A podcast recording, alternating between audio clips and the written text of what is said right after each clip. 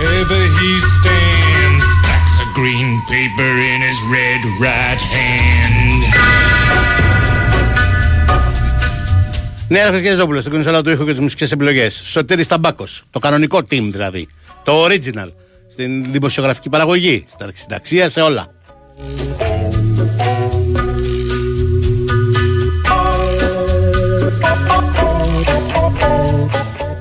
Κλασικά ο Νικόλας με τις καμπανίτσες του. Σηματοδοτεί την έναρξη του Fast and Curious και σήμερα μαζί μέχρι τις 3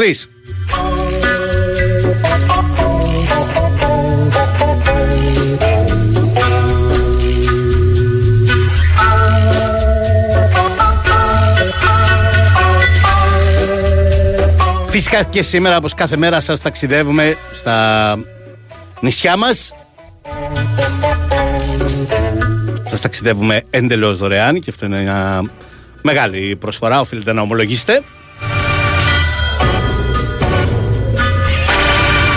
Άρα έχοντας μια ματιά στις τιμές καταλαβαίνετε πόσο μεγάλο δώρο είναι αυτό που δίνουμε καθημερινά. Η Ζάντε Φέρις λοιπόν σας επιτρέπει να κερδίσετε ένα διπλό εισιτήριο μετεπιστροφής και με το γιοτασίχη σας για τις δυτικές κυκλάδες. Ταξιδέψτε στην Κύθνο, στη Σέριφο, στη Σύφνο. Όλε, εδώ κάνεις το όλε. Στη Σύφνο. Όλε, όλε. Μπράβο. Στη Μήλο, στην Κίμολο, στη Φολέγανδρο, στη Σίκινο, στην Ήο και στη Σαντορίνη με το πλοίο Διονύσιο Σολομός της Ζάντε Φέρι που αναχωρεί καθημερινά από τον Πειραιά. Είναι πολύ απλό ο τρόπος με τον οποίο μπορείτε να μπείτε στην διαδικασία για την κλήρωση που θα κάνουμε 5 λεπτάκια πριν από τις 3 σήμερα. Παίρνετε τηλέφωνο στο 210 95 79 283 4 και 5. Σας περιμένει η Ανούλα. 210 95 79 283 4 και 5. Όνομα τεπώνυμο, τηλέφωνο και μπαίνετε στην κλήρωση που θα την κάνουμε 5 λεπτά πριν από τις 3 για να είστε εσείς ο τυχερό θα κερδίσετε το διπλό εισιτήριο από τη Ζάντε Φέρι με γιοταχή και με επιστροφή για τις δικές κυκλάδες.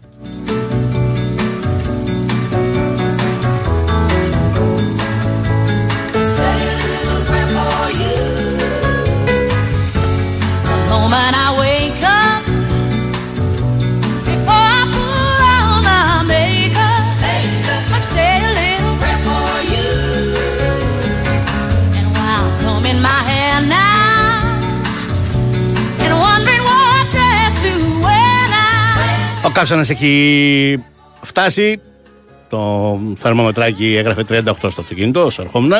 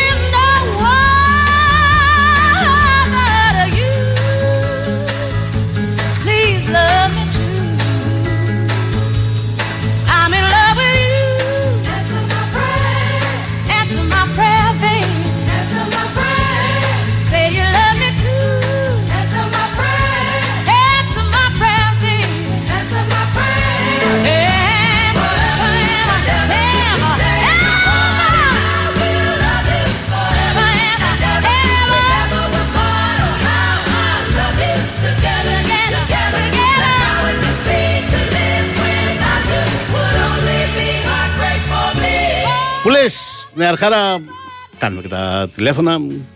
Μας την ιστορία που μπορεί να μας ταλαιπωρήσει πολύ αυτό το καλοκαίρι.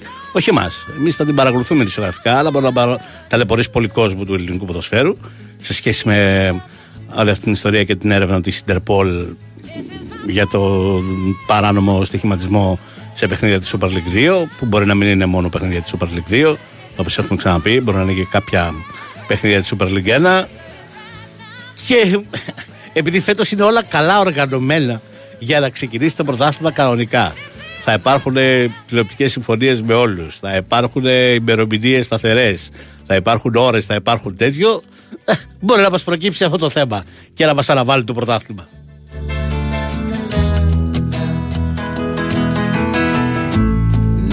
I've lost everything to you. You say you wanna start something new, and it's breaking my heart you're leaving. Maybe I'm grieving, but if you wanna leave, take good care. Hope you have a lot of. Λοιπόν, τώρα, ε, σε σχέση με τα, με τα γραφικά, η είδηση της τελευταίας στιγμής είναι ο Λουκ Σίγμα, ο οποίος υπογράφει, υπέγραψε, είναι και επίσημο πλέον, στην, ε, στον Ολυμπιακό για δύο χρόνια, για την ακρίβεια νομίζω για ένα συν ένα. Ε, αλλά θα το διευκρινίσουμε αυτό. Ε, ο Ολυμπιακός ανακοινώνει την απόξη του Λουκ Σίγμα. Ο Αμερικανός Φόργκορτ θα φοράει τα ερυθρόλευκα για τα επόμενα δύο χρόνια. Ανακοινώθηκε διετέ λοιπόν συμβόλαιο και όχι ένα συν ένα. Γεννήθηκε στις 37 του 89.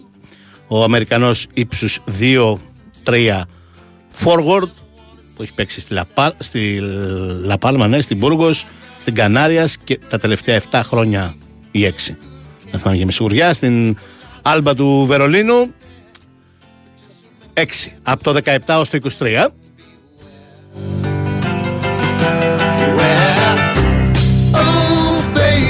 Έχει κατακτήσει την καριέρα του και το πρωτάθλημα Ισπανίας και το πρωτάθλημα Γερμανίας. Το πρωτάθλημα Γερμανίας τρεις συνεχόμενες χρονιές. Έχει και ατομικές διακρίσεις. MVP πρωταθλήματος Γερμανίας το 2018. Στην καλύτερη πεντάδα του Eurocup δύο χρονιές, το 2018 και το 2019. MVP του Eurocup το 2019.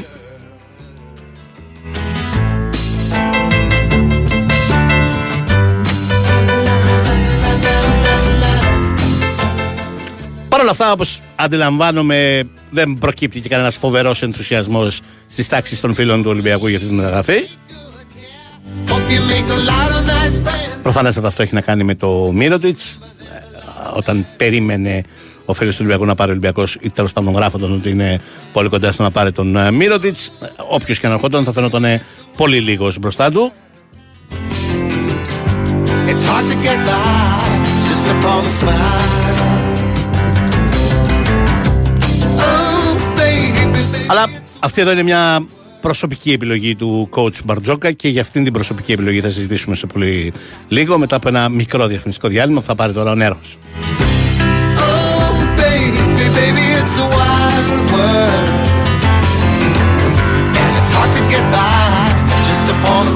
Η Winsport FM 94,6 Πρέπει να είναι συναρπαστικό το καλοκαίρι στο Las Vegas. Ποιο Las Vegas; Ε, Las Vegas. Στο Novi Island της Novibet. Αυτό το καλοκαίρι, ο πιο hot live καζίνο προορισμός είναι το Novi Island. Καυτές προσφορές, live τραπέζια και dealers με καλοκαιρινή διάθεση σε περιμένουν στο live καζίνο της Novibet. Novibet, το live καζίνο όπως θα ήθελες να είναι. 21+, plus, αρμόδιος ρυθμιστής ΕΕΠ, κίνδυνος εθισμού και απώλειας περιουσίας. Γραμμή βοήθειας και θεά. 210 92 37 777. Παίξε υπεύθυνα. Ισχύουν όροι και προποθέσει διαθέσιμοι στο novibet.gr κάθετος info κάθετος ώρα. Είστε έτοιμοι για ένα σπουδαίο σοου! Σήμερα είναι πολύ ανεβασμένος. Φοράω τα καινούργια μου γυαλιά ηλίου που πήρα από τα Mark Allen με έκπτωση 50%! Hey, πού πάτε! Mark Allen. Εκπτώσεις έως 50%. Επώνυμα γυαλιά ηλίου από τη μεγαλύτερη συλλογή σε τιμές που κλέβουν την παράσταση. 20 καταστήματα οπτικών Mark Allen δίπλα σου. Και ένα συν ένα δώρο. Κυρίες και κύριοι, σας καλωσορίζω στο απόψινό German Comedy Night. Ξεκινάμε με ένα αστείο για πιλότους. Πήγος ελέγχου εδώ. Δώσαμε ύψος και σέση. Είμαι ένα 80 και κάθομαι μπροστά αριστερά. Οκ, μπορεί να μην το έχουμε με τα αστεία. Αλλά στις αντλίες θερμότητας είμαστε ειδικοί. Γερμανικές αντλίες θερμότητας Vaillant. Vaillant. Αξιοπιστία. Όχι αστεία. Summer in Style με Boxer Shoes. Καλοκαιρινές εκπτώσεις έως και 30% σε όλα τα γυναικεία και ανδρικά μοντέλα από τις 10 Ιουλίου στο Outlet Store Λεωφόρος Καραμανλή 101 Αχαρνές και στο boxer.gr. Τώρα μπορείς να πληρώνεις δόσεις ακόμα και με τη χρεωστική σου κάρτα. Έγινε και αυτό από την Τράπεζα Πυραιός. Νέο Wimbank App. Σου λύνει τα χέρια. Κατέβασέ το. Τράπεζα Πυραιός. Στηρίζει κάθε αύριο. Μπε στο γήπεδο και μάθε τα μυστικά της αθλητικής δημοσιογραφίας. Μεγάλος διαγωνισμός, κέντρο αθλητικού ρεπορτάζ και Big Win Sport FM 94,6. Το σωστό βήμα για την καριέρα σου στην τηλεόραση, το ραδιόφωνο, τις ιστοσελίδες και τις εφημερίδες. Μάθε παρουσίαση αθλητικών εκπομπών από τους κορυφαίους δημοσιογράφους στα σπορ. Δήλωσε συμμετοχή στο μεγάλο διαγωνισμό του Big Win Sport FM και του CAR για το καλύτερο κείμενο και διεκδίκησε μία από τις πέντε υποτροφίες για σπουδές αθλητικής δημοσιογραφίας. Κέντρο αθλητικού ρεπορτάζ. Πρωτοπορεί από το 1994. Τηλέφωνο εγγραφών 210 7709 100. Όλοι μαζί μπορούμε. Μεγάλη συναυλία. 4 Σεπτεμβρίου στις 9 το βράδυ. Στο Καλιμάρμαρο Στάδιο. Αντώνης Βαρδής με μια αγκαλιά τραγούδια. Τραγουδούν με αλφαβητική σειρά. Στάθης Αγγελόπουλος. Μελίνα Σλανίδου. Γιάννης Βαρδής. Γλυκερία. Σταμάτης Γονίδης. Πέγγι Ζήνα. Χρήστος Νικολόπουλος. Πίτσα Παπαδοπούλου. Αντώνης Ρέμος. Παρουσιάζει ο Γιώργος Λιανός. Ειδική συμμετοχή Χάρης Αλεξίου. Συμμετέχει τιμητικά ο Γιώργος Νταλάρας. Προπόληση viva.gr. Πληροφορίες στο όλοι μαζί μπορούμε.gr. Big Win Sport FM 94,6.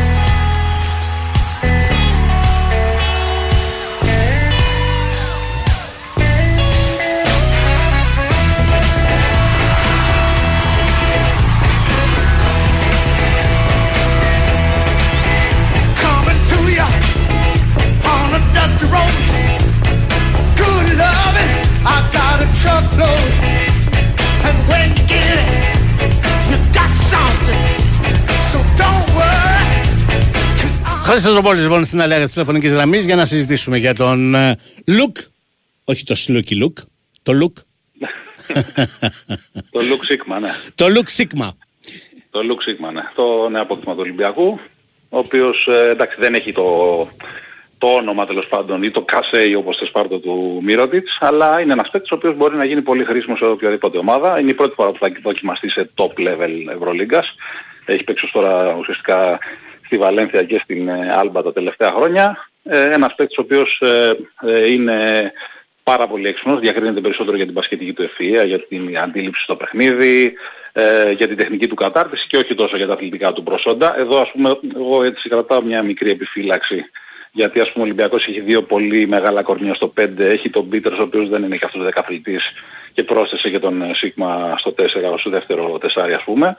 Όχι δεύτερο στην ιεραρχία, ως ε, επιπλέον παίχτη τέλος πάντων. Ε, οπότε να δούμε πώς θα, πώς θα πάει αυτός σε αυτό το κομμάτι. Αλλά σίγουρα σε επίπεδο μπάσκετ ε, νομίζω ότι ο Ολυμπιακός με την προσθήκη του Σίγμα δείχνει ότι θα έχει πολύ μεγάλη, βα- μεγαλύτερη βαρύτητα από πέρσι από τη δημιουργία που έχει προς τα μέσα. Δηλαδή πέρσι αυτό το πράγμα το έκανε κυρίως ο Φαλ που παρότι Σέντερ ήταν από τους καλύτερους δημιουργούς του Ολυμπιακού και ένας παίκτης ο οποίος μοιράζει πολύ σωστά την μπάλα. Φέτος υπάρχει και ο Μιλουτινόφ ο οποίος είναι επίσης πολλός πασέρ και υπάρχει πλέον και ο Σίγμα ο οποίος ε, τελευταία χρονιά ας πούμε στην Άλμπα ήταν ε, μακράν του δεύτερο καλύτερος πασέρ της ομάδας και 4 ακόμα κάτι ασύστα αγώνα και πα- γενικά ένας παίκτης που διακρίνεται για αυτό το, το κομμάτι χωρίς να υστερεί ας πούμε και στο μακρινό σου που έχει ένα συμπαθητικό γύρω στο 36% στο τρίποντο ε, αλλά είναι γενικά ένας παίκτης νομίζω που ταιριάζει στη φιλοσοφία και στο μοντέλο του, του Μπαρτζόκα.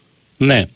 Τώρα, ε, οκ, προφανώς εξήγησες τους λόγους για τους οποίους δεν προκαλεί ρίγη ενθουσιασμού και πάντα σε αυτές τις περιπτώσεις όταν η σύγκριση γίνεται με αυτόν που προσπαθούσες να πάρεις και δεν τον πήρες και έρχεται ο επόμενος πάντα υπάρχει η σχετική μουρμούρα γκρίνια στα social κτλ. Αλλά Είναι άλλο πράγμα τελείως, άλλο είδος τελείως έτσι, αυτό είναι. Δηλαδή δεν, δεν μπορούμε να τους συγκρίνουμε γιατί είναι τελείως διαφορετικοί παίχτες. Ο ένας, ο Μίροτιτς ή και ο Βεζένκοφ είχανε πρώτο μέλημα το σκοράρισμα, αυτός έχει πρώτο μέλημα τη, τη δημιουργία. Ναι. Α- Αυτό ακριβώς θα ήταν το, το επόμενο ερώτημα. Άρα με μια τόσο κομβική αλλαγή ε, σε αυτή τη θέση, ε, ε, εννοώ όσον αφορά τον τρόπο παιχνιδιού, ε, μάλλον όσον αφορά τους πόντους που ψάχνει ο Ολυμπιακός στο παιχνίδι του, το, σ- το σκοράρισμα στο παιχνίδι του, άρα να περιμένουμε άλλου είδους μεταγραφές στις επόμενες κινήσεις. Δηλαδή στο Ε, ναι, η 2 λογική λέει ότι ναι, η λογική λέει ότι ο Γκάρτ που θα κοιτάξει να αποκτήσει ο Ολυμπιακός τώρα θα είναι ικανός στο σκοράρισμα. Έτσι, γιατί ε, ο Γκος, ο Βόκαπ, ας πούμε, μπορεί να σου βάλουν κάποιους πόντους, αλλά δεν είναι παίκτες που θα σου φορτώσουν το καλάθι. Δηλαδή τον παίχτη που έκανε τη δουλειά του Βεζέκοβ δεν τον έχει αυτή τη στιγμή ο Ολυμπιακός, αλλά μπορεί να το καλύψει ε, μοιράζοντας αυτό το καθήκον σε διαφορετικούς παίκτες. Ας πούμε, ε, φέτος ο Ολυμπιακός έχοντας τον Μιλουτίνοφ αντί ας πούμε του Black και του Μπολομπόη έχει ήδη ένα upgrade στη θέση 5 σε ό,τι αφορά στο σκοράρισμα. Ο Μιλουτίνοφ είναι πολύ καλύτερος σκόρερ και από τους δύο προαναφερθέντες και από το Φάλ. Οπότε από εκεί θα αυξήσει την παραγωγή του Ολυμπιακού στο 5. Ε, ό,τι χάσει ας πούμε στο 4 μπορεί να το πάρει από το 5 και μπορεί να το πάρει και από το, το guard που θα αποκτηθεί. Συν και τον Γκος, ο οποίος ουσιαστικά είναι μια καινούργια προσθήκη στην περιφέρεια.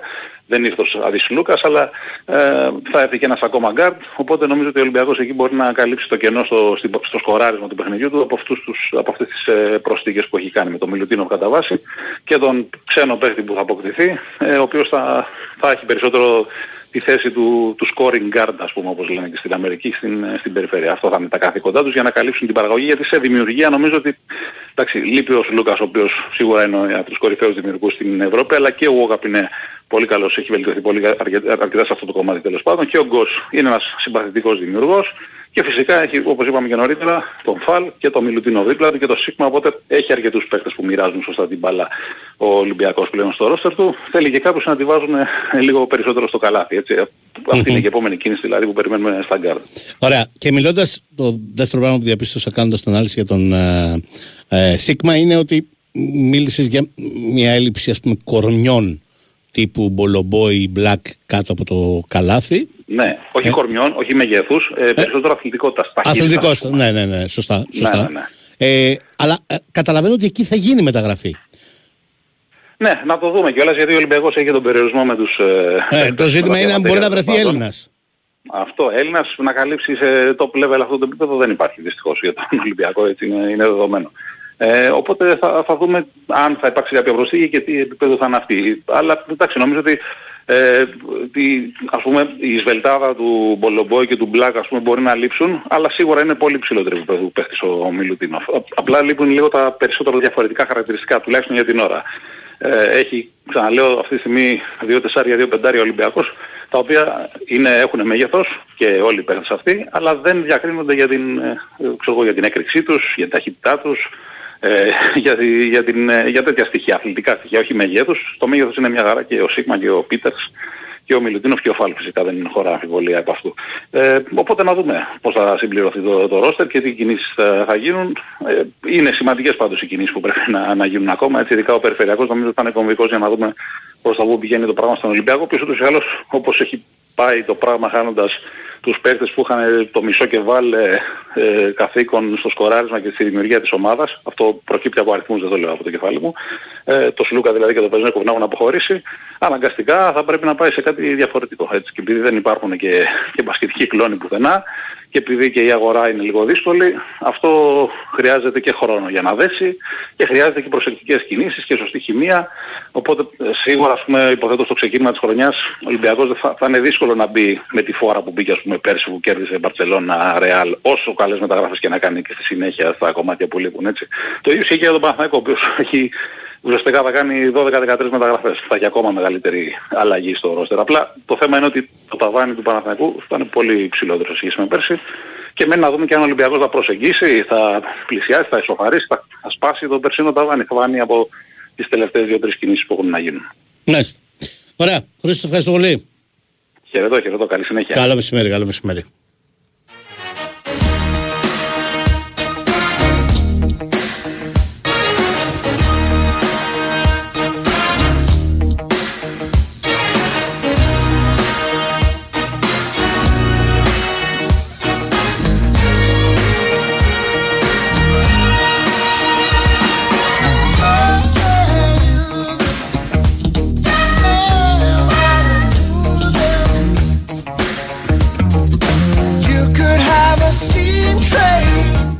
Σας εξήγησε λοιπόν ο Χρήστος Τρομπόλης την ε, σκοπιμότητα, την χρησιμότητα της ε, μεταγραφής του ΣΥΚΜΑ.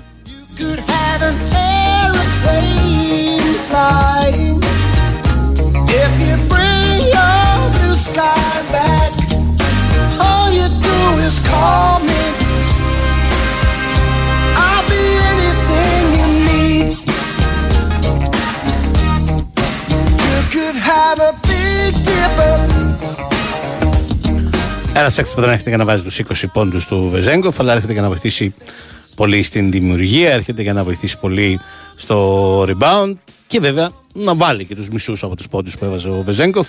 Τους άλλους θα τους αναζητήσει μέσω του γκαρντ που θα αποκτήσει ο Ολυμπιακός και ο οποίος όλοι εικάζουν πια ότι θα είναι ένας καλός σκόρερ.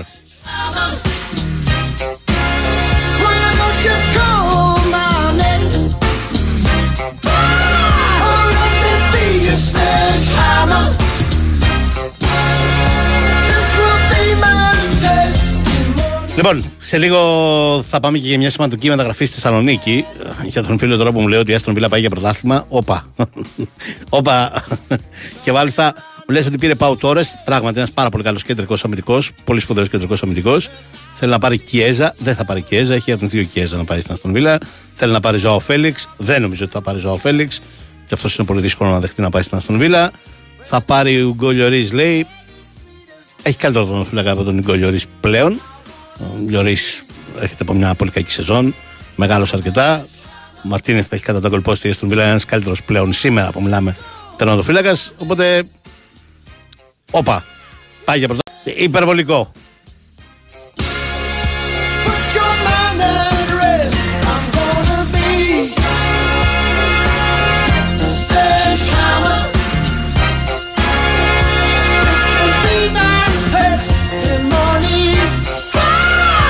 Ένας άλλος φίλος μου λέει: Θεωρώ πάρα πολύ κρίσιμη τη μεταγραφή του Πιζάρο. Το είπα και εγώ εχθές ότι είναι αναβάθμιση στο ρόστο Τσάικ. Είναι πολύ, έχει πολύ πιο ποιητικά χαρακτηριστικά από τους περισσότερους μεσοεπιθετικούς της ΑΕΚ ο Πιζάρο. Είπα και χθες αυτό που δεν έχει σε τόσο μεγάλο βαθμό, αλλά φαντάζομαι αυτό το ξέρει πολύ καλά ο Αλμέιδα και θα το αντιμετωπίσει και θα το λύσει ο ίδιος. Δεν είναι τόσο καλός στο pressing ψηλά. μ, μ, Δεν είναι. μ, μ, Είναι πολύ πιο καλλιτέχνης και πολύ πιο σκόραρ και πολύ πιο δημιουργός. Άλλη πάστα ποδοσφαιριστή. Αλλά νομίζω ότι ο Αλμέιδα για να τον παίρνει ξέρει πάρα πολύ καλά να βρει τα κουμπιά και τον τρόπο με τον οποίο θα, θα πειθαρχήσει σε αυτήν την πίεση ψηλά. Αλλά ότι είναι ποιοτική αναβάθμιση στο ρόστρο Τσάικ δεν υπάρχει καμία αμφιβολία. This is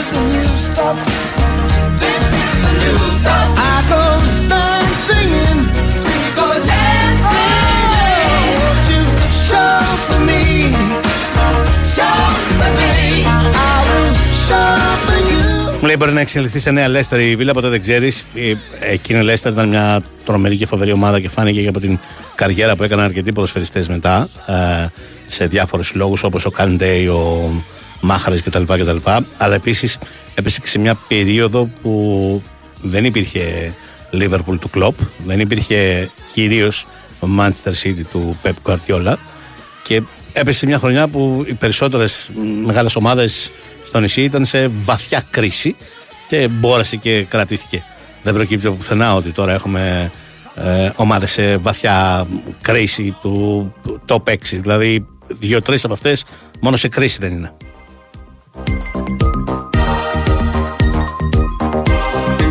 Πάμε για απόδειξη ότι τότε η, Tottenham είχε, η Leicester είχε μονομαχήσει με την Tottenham για να της πάρει το πρωτάθλημα. Ε, Ήταν, μια, ήταν και οι συγκυρίες τέτοιες που βοήθησαν την ε, Leicester. Πάρε το break σου για να πάμε στη Θεσσαλονίκη.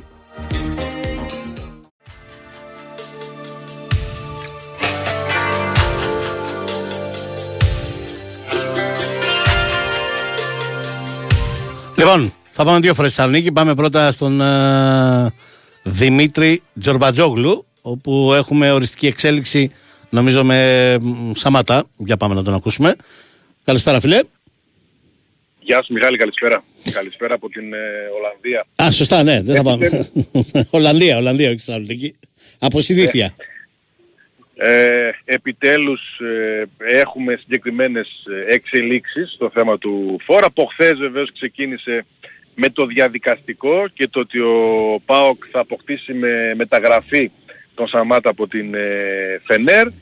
Ε, πλέον και για το πρακτικό, για την αύξηση, γιατί και η αύξηση ήταν κάτι πολύ σοβαρό. Οριστικοποιείται ότι ο Σαμάτα θα φτάσει στη Θεσσαλονίκη το Σάββατο, το μεσημέρι, μέσω Γερμανίας ε, προφανώς, αλλά πρέπει να πάει στη Θεσσαλονίκη ε, και εκεί θα τελειώσει τη συμφωνία ε, δύο συν ε, ένα χρόνια με τον ε, ΠΑΟΚ. Όλα αυτά σημαίνουν βεβαίως ότι θα ενσωματωθεί με την ομάδα από τη Δευτέρα, Τρίτη και μετά που ο ΠΑΟΚ θα επιστρέψει στη, στη βάση του. Έτσι τελειώνει όλο αυτό το σύριαλ με έναν φορ που ο ΠΑΟΚ όσο και αν δυσκολεύτηκε και όσο και αν άργησε επέμενε σε αυτόν, δεν άλλαξε τελικά ρότα και στρατηγική. Πάνω να πει ότι τον τσέκαραν από κάθε πλευρά και τον ήθελαν πολύ γι' αυτό και, και επέμεναν και προφανώς θα τον ε, αποκτήσουν για έναν ε, ποδοσφαιριστή που με όποιον και να μιλήσεις πέρα από τα χαρακτηριστικά, το πώς εκτελεί, το πώς ε, παίζει μέσα στο γήπεδο και χθες ο προπονητής της Γκένκ έλεγε ότι είναι πάρα πολύ δουλευταράς, πάρα πολύ καλός χαρακτήρας. Εκεί μένουν όλοι. Ε, εντάξει, και μένει να δούμε ναι. πώς θα προσαρμοστεί στον ΠΑΟΚ από εβδομάδα. Προφανώς, προφανώς το ακούω το πάρα πολύ καλός χαρακτήρας και πάρα πολύ δουλευταράς, αλλά εγώ επειδή έχω εκτεθεί και γραπτός, λέω ότι και ποιοτικά ο Σαμάτα είναι ένας καλύτερος και πιο ταιριαστός στο παιχνίδι του Λουτσέσκου Σέντερφορ από όσους Σέντερφορ είχε ο Πάοκ τα τελευταία χρόνια. Εννοώ τον ε, Ολιβέηρα, τον Μπράντον Τόμας που εξακολουθεί να τον έχει, τον Τζόλακ, τον Ακπομ. Είναι ένας καλύτερος, ένας ποιοτικότερος σεντερφόρ από όλους αυτούς. Ε, τώρα, ναι. αυτό δεν σημαίνει κατά ανάγκη ότι θα κάνει και τρομερά και φοβερά πράγματα, αλλά όταν κάνεις επιλογή ενός παίχτη, επιλέγεις με βάση τα όσα έχεις δει μέχρι εκείνη τη μέρα που τον παίρνεις. Και νομίζω ο Πάουκ ορθώς επέμενε στην απόκτησή του και να σου πω την αλήθεια, ε, παρά το γεγονός ότι ο Λουτσέσκου ήθελε ή φαινόταν να έχει ως πρώτο στόχο τον Καμπιαντίνη, νομίζω ότι στο στυλ παιχνιδιού του Πάουκ του Λουτσέσκου ο Σαμάτα είναι πιο ταιριαστό από τον Καμπιαντίνη. Ναι. Εγώ πάλι νομίζω ότι έτσι όπως παράγει ο Πάουκ παιχνίδι πραγματικά είναι δύσκολο επειδή μου να, να αποτύχει ένα σπορ, να μην έχει καλά νούμερα γιατί η ομάδα έχει μια βάση, η ομάδα ε, ε, δημιουργεί και υστερεί εκτελεστικά πραγματικά δουλεύει για τον ε, Φορ. Η ομάδα, OK, okay, εντάξει, κάποια πράγματα τα, τα ζυγίζουν, τα συν, τα πλην, τα χαρακτηριστικά. Σίγουρα ο ΠΑΟΚ θέλει καλό παιχνίδι και εκτός περιοχής από τον ε, φορ του, το οποίο δεν το έχει βεβαίως ο Μπράντον ε, Τόμας. Ε, επαναλαμβάνω ότι τα έχουν ζυγίσει και ξέρουν καλύτερα και γι' αυτό επέμεναν πολύ στη Σαμάτα που δυσκόλεψε τον ΠΑΟΚ. Είναι η αλήθεια το δυσκόλεψε. Είναι υπόθεση άνω των 15-20 ημερών ναι. τουλάχιστον. Όταν είπες νωρίτερα ότι θα γίνει με μεταγραφή τελικά, αυτό σημαίνει ότι ο ΠΑΟΚ δεν είναι και χρήματα στη Φενέρμπαξε. Δεν είναι ε, τεκαρισμένο ότι μιλάμε για ένα χρηματικό αντίτιμο για την ε, μεταγραφή, αλλά θα γίνουν έγγραφα μεταγραφής. Έτσι ώστε να είναι και η Φενέρ σίγουρη ότι ο παίχτης θα πάει στον ΠΑΟΚ, δεν θα μείνει ελεύθερος για να πάει κάπου αλλού. Ίσως είχαν πληροφορίες ότι Μάλιστα. μπορεί και να πήγαινε σε κάποια άλλη ομάδα της ε, χώρας. Ναι, ναι, OK. Okay. Ναι, και θέλουν να το οριστικοποιήσουν με αυτόν τον ε, τρόπο και το οριστικοποιούν από ό,τι φαίνεται. Μάλιστα. Ωραία. Δημήτρη, ευχαριστώ πάρα πολύ. Να καλά, Μιχάλη, να καλά. Καλή συνέχεια. Ε, αυτά σε σχέση με τον Σαμάτο. Το Σάββατο έρχεται στη Θεσσαλονίκη. Ε, οριστικοποιείται η μετακίνησή του στον ΠΑΟΚ. Περιμένουμε τα τυπικά να έρθει να περάσει από ιατρικές εξετάσεις και να υπογράψει.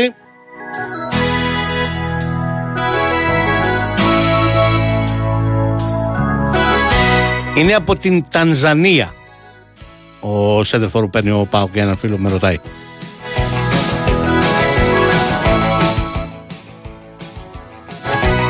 Και για την ακρίβεια αρχηγός της εθνικής ομάδας Τανζανίας. Λοιπόν, για πάμε τώρα στη Θεσσαλονίκη, γιατί και εκεί έχουμε μεταγραφή Σέντερφορ τον center for που είχε λοκάρει ο Άρης εδώ και πάρα πολύ καιρό και είχε ως πρώτο στόχο, όπως όλα δείχνουν, τον παίρνει. Αλέξη Σαββόπουλος. Γεια σου, γεια σου Μιχαλή. Καλησπέρα, καλό μεσημέρι. Ναι, το κατάφερα τελικά μετά από αρκετές μέρες διαπραγματεύσεων. Αρχικά με την Πέτης, με την οποία τα βρήκε γρήγορα ο Άρης αφού η ομάδα από την Ανταλουσία ήθελε να τον ξεφορτωθεί. Αυτό δεν τον υπολογίζει ο Μανουέλ Πελεγκρίνη, είναι γνωστό εδώ και μήνες αυτό. Έπρεπε να τα βρει και με τον παίκτη όμως, ο οποίος έχει και ένα πολύ μεγάλο συμβόλαιο εκεί, πάνω από ένα εκατομμύριο. Από όσο γνωρίζω στα πλαίσια αυτής της συμφωνίας για να ελευθερωθεί και η θέση Μπέτης θα καλύψει και ένα μέρος από το συμβόλαιο της επόμενης ε, σεζόν. Ε, και τα υπόλοιπα χρειάζεται να κάνει μια οικονομική υπέρβαση προφανώς ο Άρης για να συμφωνήσει και ο παίκτης να λύσει το συμβόλαιό του με την Πέτης και να τον περιμένουμε πια τις επόμενες μέρες στην Θεσσαλονίκη. Η συμφωνία είναι για δύο χρόνια με τον 29χρονο επιθετικό για τον οποίο κάποια στιγμή το 2020 όταν έκανε εκείνη την καταπληκτική χρονιά με την Πέτης στη Λα Λίγκα βάζοντας 12 γκολ σε πρωτάθλημα και, και κύπελο είχε ενδιαφερθεί η Μπαρτσελώνα δίνοντας 40 εκατομμύρια ευρώ προσπαθώντας τότε που είχε και προβλήματα με πολλούς τραυματισμούς, με Σουάρες, με Ντεμπελέ να τον αποκτήσει αλλά δεν τα κατάφερε τελικά γιατί είχε ρήτρα 50 εκατομμύρια. Έκτοτε λόγω από την άφηξη του Πελεγκρίνη και μετά είναι η αλήθεια Μιχάλη ότι είχε μια πτωτική πορεία. Ε, έχασε τη θέση του, έπεσε η χρηματιστηρική του αξία, δεν παραμένει, δεν, ε, αλλά παραμένει στα 29 του, σε πολύ καλή ηλικία, μια πολύ αξιόπιστη επιλογή. Πιστεύει πάρα πολύ ο Παλίκουτσα ότι με αυτόν στο κουτί ο Άρης θα καταφέρει να λύσει το, το πρόβλημα που έχει, το διαχρονικό αν θέλεις πρόβλημα που έχει στο, στο σκοράρισμα. Ναι. Την τελευταία τριετία θα έλεγα. Ναι, τουλάχιστον την τελευταία, τελευταία τριετία ήταν. Γι' αυτό και πέμενε πάρα πολύ, γι' αυτό και δεν ενεργοποίησε καμία άλλη από τις εναλλακτικές που είχε. Ε, βοήθησε πολύ το γεγονός ότι ε, έβαλε, πίεσε λίγο και όσο μπορούσε και η Μπέτης, είναι η αλήθεια, ε, τις τελευταίες μέρες. Ο παίκτης ο οποίος είναι στη Γερμανία για το βασικό στάδιο της προετοιμασίας της Ισπανικής ομάδας, ήταν υποχρεωμένος να ακολουθήσει την προετοιμασία εκεί. Τώρα περιμένουμε το διαδικαστικό να δούμε πότε θα έρθει, γιατί μην ξεχνάμε, σήμερα είναι 13 του μήνα, πέμπτη, έχουμε και το μάτς Αραράτ ε, Εγνάτια σήμερα το απόγευμα, το πρώτο παιχνίδι των πιθανών αντιπάλων του Άρη. Σε δύο εβδομάδες ο Άρης παίζει το πρώτο του ευρωπαϊκού παιχνίδι, άρα θα πρέπει ε, όσο το δυνατόν πιο σύντομα να έρθει ο Ισπανός να ενταχθεί στις προπονήσεις για να μπορέσει να δουλέψει λίγο με την ομάδα για αυτά τα πρώτα ευρωπαϊκά παιχνίδια. Και αυτή είναι η αριθμός πια μεταγραφή του Άρη φέτος το Κάτσε, καλοκαίρι. γιατί- Κάτσε δεν μπερδε- έχω μπερδευτεί τώρα. Περίμενε, θα χάσω χάσει το λογαριασμό. Περίμενε, Ο- να βάλουμε, να βάλουμε ότι ο Κάρλσον Κάλσον είναι θα δεδομένο. είναι- Ο Κάλσον θα είναι, είναι η ενδέκατη και αυτός είναι η δωδέκατη. Μάλιστα. Μάλιστα. Μια ντουζίνα δηλαδή. Ναι. Και φαντάζομαι κρεμεί ακόμα τουλάχιστον ένας ε, στόπερ. Μ, Τουλάχιστον, καλά, καλά έκανες και έβαλες το τουλάχιστον. Ναι. γιατί δεν αποκλείεται αν υπάρξουν κάποιες αποχωρήσεις να ανέβει κι άλλο ο αριθμός. Αυτό Σωστά. θα πάρει όπως, όπως και να έχει. Από τη στιγμή που τελείωσε πια το θέμα του Μπράμπετς και με τη δήλωση του ιδίου πριν από λίγο, ε, ο Άρης δεν έχει λόγο να ψάξει αυτή τη στιγμή μια επιλογή τύπου Ρόους για παράδειγμα, που τους ήταν δύσκολο να τον φέρει. Θα πάει σε μια πιο λογική επιλογή για ένα τρίτο κεντρικό αμυντικό, αφού κράτησε το βασικό του κεντρικό δίδυμο. Ε, και από εκεί πέρα, αν φύγει ο Πάλμα, αν λύσει το συμβόλαιο με τον Γκρέι, σίγουρα θα προχωρήσει σε μια ακόμη προσθήκη. Ενώ τώρα τελευταία, αυτές τις τελευταίες ώρες αρχίζω και αντιλαμβάνομαι ότι κάτι ίσως να ψάχνει ο Άρης για έναν ακόμη παίκτη μεσοεπιθετικά, με δεδομένο ότι ακόμη εκεί στο 10 αναφέρομαι κυρίως, ε, γιατί ε, δεν ξέρει πότε ακριβώς και σε ποια κατάσταση θα επιστρέψει ο Μάνου Γκαρθία από τον ε, τραυματισμό του. Ναι.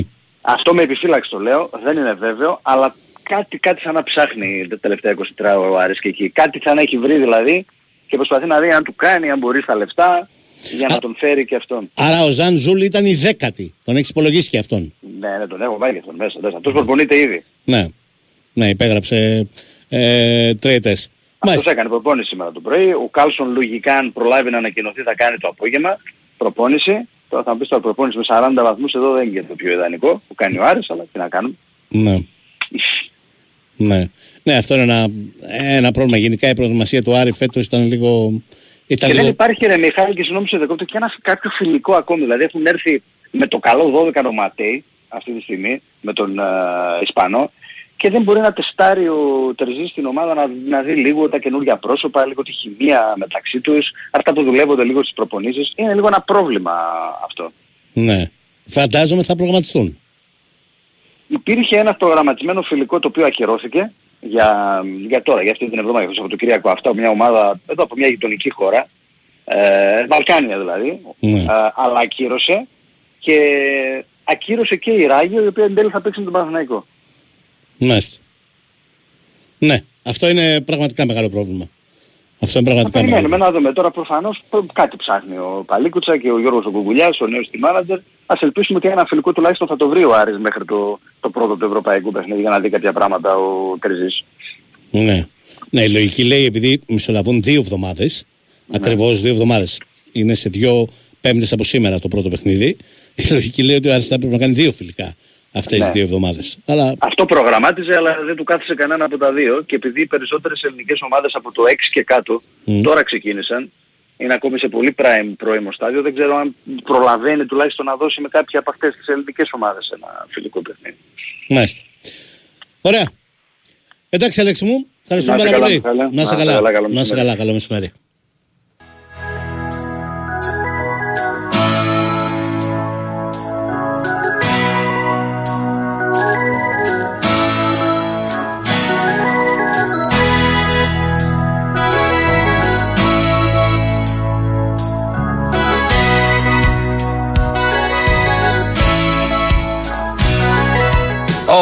Λορέν Μωρόν λοιπόν θα είναι όπως όλα δείχνουν ο νέος σέντερφορ του Άρη. Η αλήθεια είναι ότι ε, είναι ένα μεγάλο χρονικό διάστημα το οποίο δεν ήταν στα φόρτα του η καριέρα του αλλά επίσης αλήθεια είναι ότι ε, μας έχει δείξει δείγματα σπουδαίου σέντερφορ το 2020 όταν ακριβώς ο Αλέξης περιέγραφε το πολύ ζεστό ενδιαφέρον τότε της Μπαρτσελώνα να τον αποκτήσει νομίζω είναι το καλοκαίρι που τελικά η Μπαρτσελώνα πήρε τον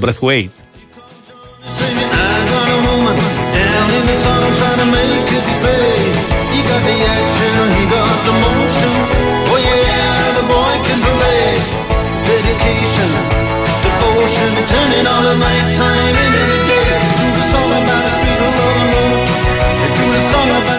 Ο Άρης που με τον α, Λορέν φτάνει τις 12 μεταγραφές ένα πολύ μεγάλος αριθμός.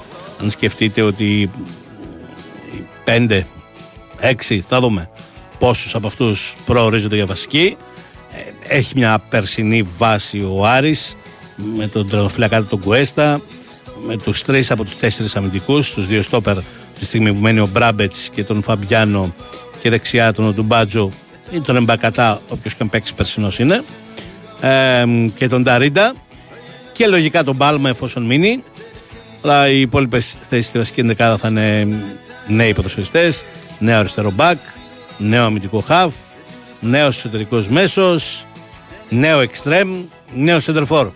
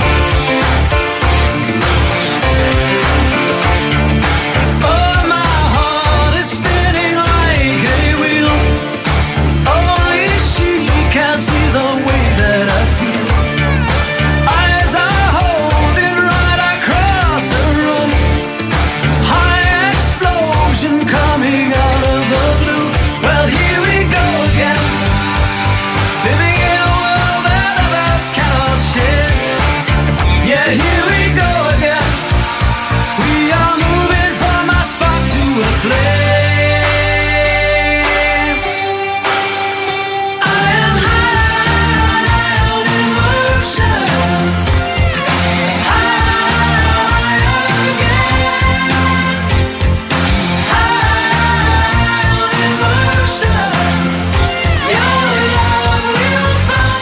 Όχι, με τον Μπράμπετς έκλεισε οριστικά το θέμα μετά και τις δηλώσεις του ίδιου του ποδοσφαιριστή. Δεν νομίζω ότι μπορεί να τεθεί ξανά θέμα Μπράμπετς και Παναθηναϊκού. Το λέω γιατί ο ίδιος ο Μπράμπετς δήλωσε ότι ε, εξέτασα την ε, πρόταση του Παναθηναϊκού, αλλά ε, επέλεξα να παραμείνει ο Αριανός.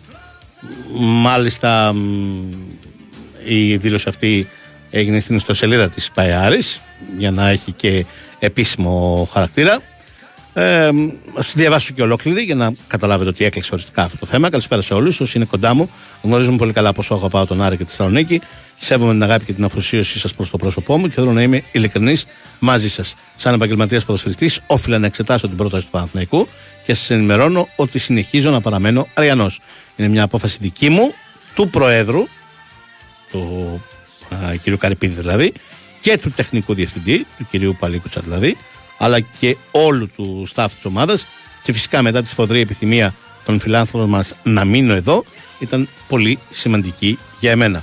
Θα κάνω τα πάντα για να βοηθήσω την ομάδα μου να έχουμε μια καλή αρχή στις ευρωπαϊκές διοργανώσεις. Σας ευχαριστώ όλους για την υποστήριξη.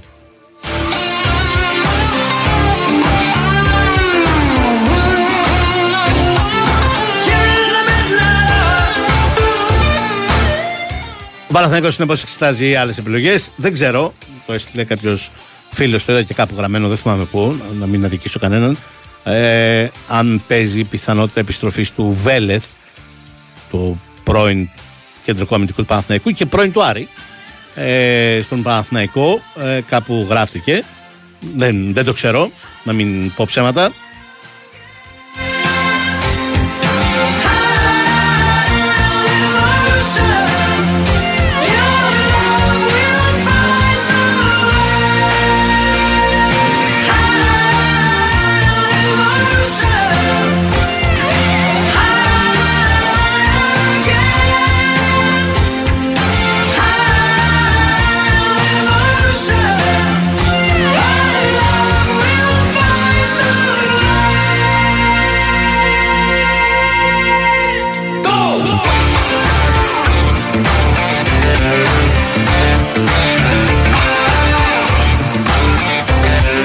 Λοιπόν, να σας θυμίζω για 2-3 λεπτάκια ακόμα. 2, 10, 95, 79, 283, 4 και 5. Ζάντε φέρει σε στέλνει στις δυτικές κυκλάδες.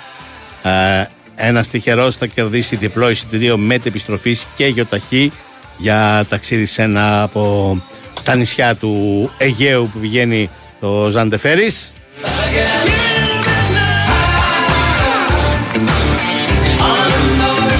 Και την ακριβία που πηγαίνει το πλοίο Διονύσιος Σολομός που αναχωρεί καθημερινά από Πειραιά για Κύθνο, Σέριφο, Σύφνο, Μήλο, Κίμολο, Φολέγανδρο, Σικίνο, Ήο και Σαντορίνη.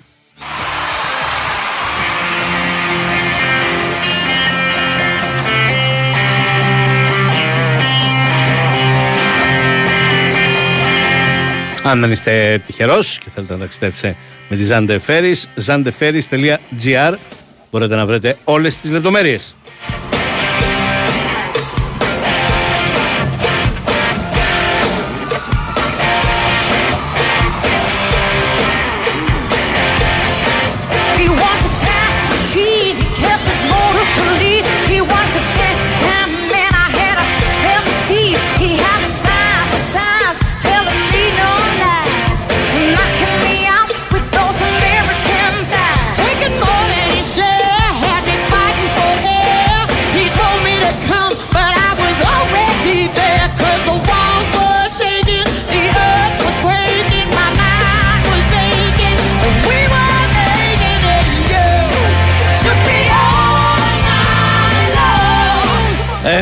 Ε, ο Αβαζίεμ φαίνεται ότι είχε μ, προταθεί, συζητηθεί, απασχολήσει σε ένα βαθμό τον Παναθηναϊκό.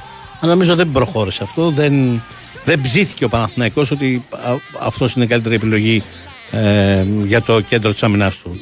Νομίζω εκεί είχαμε καταλήξει πριν μια εβδομάδα με βάση τα όσα μας μετέφεραν οι ρεπόρτερ του Παναθηναϊκού.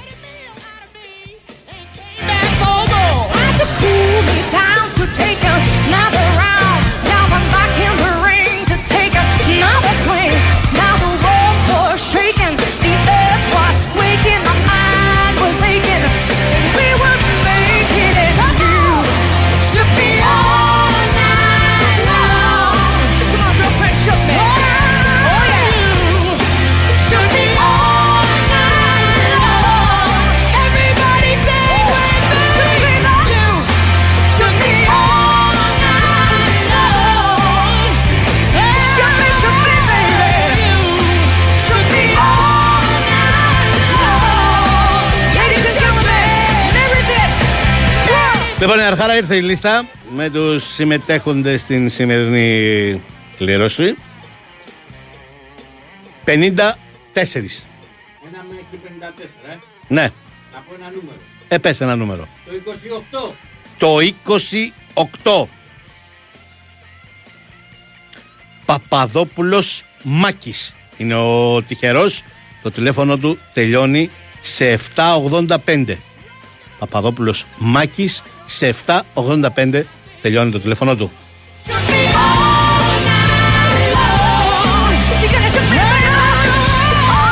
Κερδίζει το ειστήριο ε, μετεπιστροφής διπλό ειστήριο ε, και με γιοταχή για τις δυτικές κυκλάδες με τη Ζάντε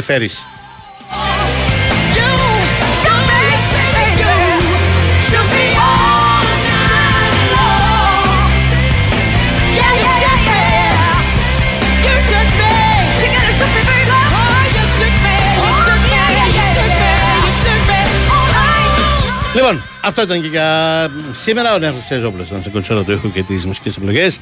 Στου τέλε Ταμπάκο φρόντισε για όλα. Ο Χάρης Τσόκος στο μικρόφωνο. Ακολουθεί μπαμ και κάτω για τις επόμενες δύο ώρες. Εμείς θα τα ξαναπούμε πάλι αύριο κανονικά, λίγο μετά τις 2, εδώ στην κορυφαία αθλητική συνότητα της χώρας, το Big News for FM και το Channel 4,6. Καλό μεσημέρι σε όλους.